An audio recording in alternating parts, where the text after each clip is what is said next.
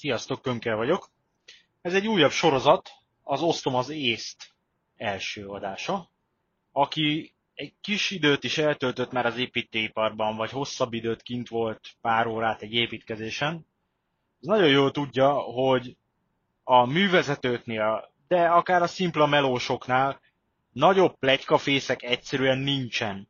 Van egy kis ráérő idő, vagy éppen nem akar senki dolgozni, akkor megy a sztorizgatás, és minden sztorira van egy rás rófolás a másik fél részéről. Megy egy kicsit a farok méregetés, hogy ki tud nagyobb sztorit, nagyobbat mondani, nagyobbat vetíteni. Én igazából inkább olyan sztorikat várnék, ami azért a, a valóságfaktor ö, jobban jelen van. Hát egyébként is elkeserítő az építőiparnak a helyzete, legyünk vidámak, tehát próbáljunk meg vidám sztorikat hozni, kárörvendeni is szabad. Kezdem én a sort. Világválság előtt egy nagyobb projekten dolgoztam, ez Budapest belvárosa, hatcsillagos luxus társasház, ki lett belezve egy régi bérházi jellegű épület, és teljesen újjá lett építve a külső falakat kivéve mindenestől. Hat szinten luxus lakások, már akkoriban, tehát 2008 előtt millió fölötti négyzetméter ára. Én belső terveket csináltam, illetve kiártam magát a munka folyamatokat ellenőrizni, koordinálni az egészet, úgyhogy nagyon-nagyon sokat tartózkodtam kint lokálisan az építkezésen. Minden ilyen társasházi projektnél készül egy úgynevezett bemutató lakás, még viszonylag az építkezés korai szakaszában egyfajta vevőcsalogatónak. Tehát ahol a burkolatokat be tudják mutatni, ahol a kialakítást, milyen belső ajtók, milyen minőség, stb. stb.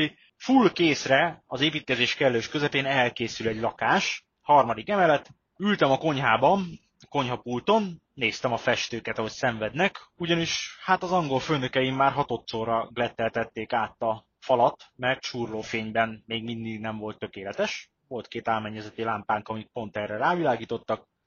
Csokoládé barna falszín, nekik csak a tényleg tükörsima falfőlet volt elfogadható. Hát én megütöttem a festőket, ők meg utáltak engem. A ház, illetve a lakás többi része már zömében elkészült, tehát már be is bútoroztuk, függönyök, lámpák, másfél milliós üvegcsillár az étkező asztal fölött. Tehát full-full luxi az egész. És hát ülök a konyhában a konyhapulton, fölöttem a légtechnikai beszellőzőből valami elkezd csöpögni padlóra. A padló az hát belső építészeti kívánalmaknak megfelelően trópusi fa parketta volt, 30 ezer forint fölötti négyzetméter ára. Megkérdezétek, hogy miért kvázi végrehajtó voltam, tehát ez kellett, mindegy, elkészült. Na és erre csöpögött le a mennyezetből a, akkor még azt hittem, hogy víz. Nem víz volt.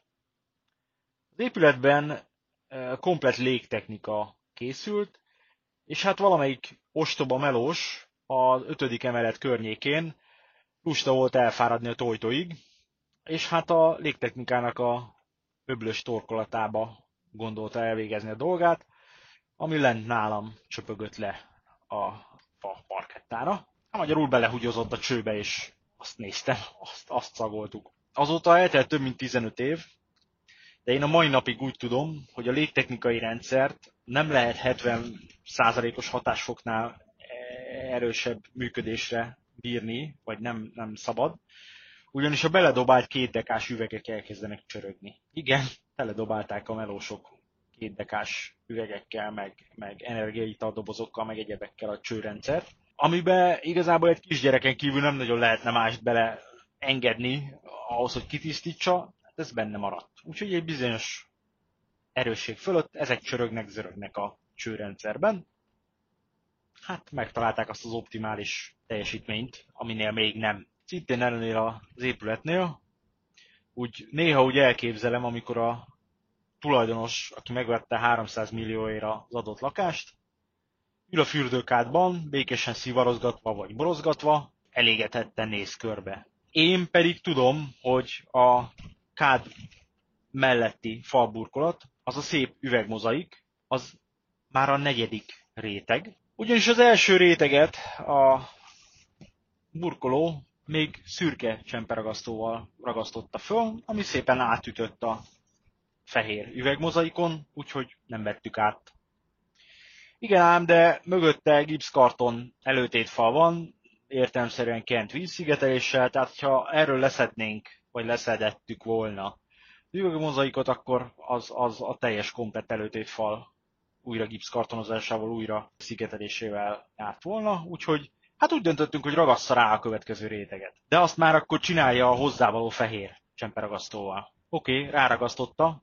Igen ám, csak ha az üvegmozaik alatt nem tükörsima a felület, hát az kidob minden göröngyöt és minden hibát, ez így is történt. Hát a második réteget nem vettük át, mert olyan gírbe-gurba is egyszerűen okádék lett. Oké, okay, harmadik réteg előtt síkolt ki az egészet, úgy ragaz rá a harmadik réteget. Hát ezt megtette, csak éppen a mintát azt nem sikerült összefésülnie, tehát el voltak csúszva az üvegmozaik minták egymáshoz képest, úgyhogy a harmadik réteget se vettük át. És végül a negyedik réteggel sikerült eljutni a fejlődés olyan szintjére, ami már átvehető volt. Úgyhogy abban a 300 milliós lakásban négy réteg üvegmozaik van. Nem csak ott egyébként, de itt, itt ez konkrétan egy ilyen eset volt. Ez a burkoló, a művezetők mesélték, két évvel ezelőtt, ez még egy másik projekten egy segédmunkás volt, aki a zsákos ragasztót és a burkolólapokat hordta a vállán a tényleges burkolónak. Csak aztán hát úgy döntött, hogy hát akkor vállalkozó lesz és, és burkoló, mert látott már olyat.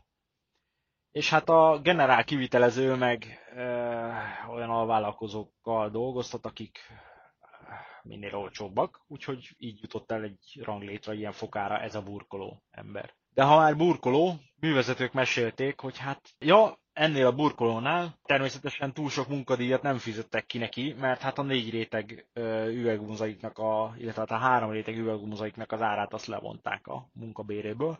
Már akkor is több tízezer forint volt egy ilyen üvegmozaik négyzetmétere, úgyhogy sokat nem keresett rajta. Több ilyen anomália volt, ahol visszaszerettük a burkolatot, vagy elbaszták, vagy hasonlók, és hát volt olyan, a művezetők mesélték, hogy volt olyan burkoló alvállalkozó, akit mindezek ellenére kénytelenek voltak kifizetni, mert megmondta nekik, hogy hát megvárja az épület előtt mellett őket, és hát nem biztos, hogy épségben fognak hazajutni, vagy éppen bejutni az épületre, az építkezésre.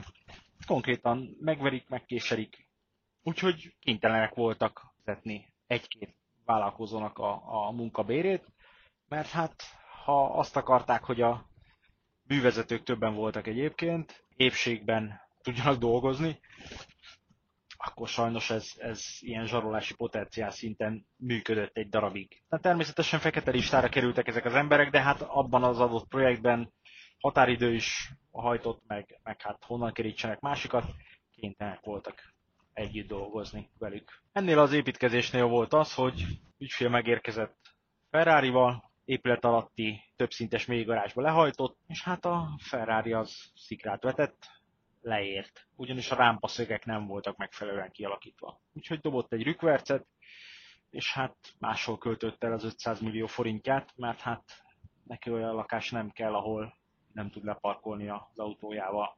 Tehát ilyen és hasonló sztorikat várnék, ami egy kicsit vidám, egy kicsit, kicsit karikatúra-szerű a, a magyar építőiparra, lehet régebbi történet is, tehát lesznek nekem is uh, 30 éves sztoriaim. És lehetnek ezek két percesek, mert akkor több beérkező anyagból összeáll egy ilyen 10-15 perces tényleg pár perc, pár tíz percnyi vidám percek. Osszuk meg ezt a, az emberekkel, mosoljunk egy kicsit, még ha más kárára, de akkor is. Jó, a lényeg az, hogy ne legyen beazonosítható se a személy, se a cég, se a helyszín. Oszd az észt, és én tovább osztom. Sziasztok!